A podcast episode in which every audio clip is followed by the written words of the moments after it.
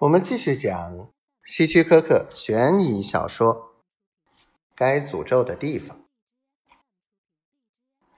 在我们交往了两个星期后，我就下定了决心，无论发生什么事情，我都要娶约瑟芬为妻。还记得当我向她求婚时，她并没有显出害羞的样子，或是委婉的拒绝。只是有点吃惊。难道你是要娶我吗？那那么好吧。当我听到这句话的时候，心里充满了幸福。那真是一个令人难忘的美妙时刻。本来我想把建新房的事也告诉他。但后来还是只字未提，因为我想给他一个惊喜。另外，我也想验证一下，他愿意嫁的是我这个人，还是我的财产。我当然希望他很朴实，是喜欢我这个人的了。约瑟芬答应我的求婚后，眼中的泪水顺着面颊。扑簌簌的落下，我忙问道：“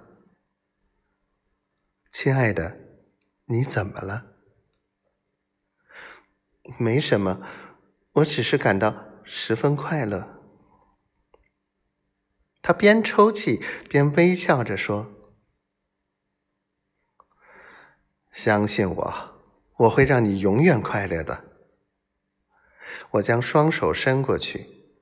紧紧的抓住了他的手，在那一瞬间，我发现自己找到了真爱。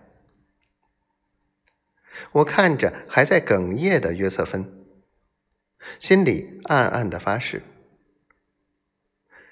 我绝不能让他受一丁点委屈，我要加倍的真爱他。前面我已经说过，约瑟芬是个漂亮的女人。想必你也很想知道她究竟长得什么模样吧？她的个头在女子中属于中等偏上，如果站在一起，刚好到我的肩膀。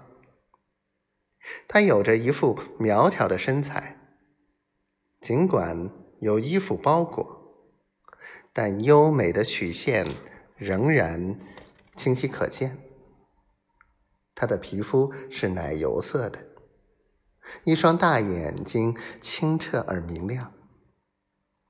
她的头上飘逸着一袭长发，那颜色是褐色带红的，而且还有些发亮。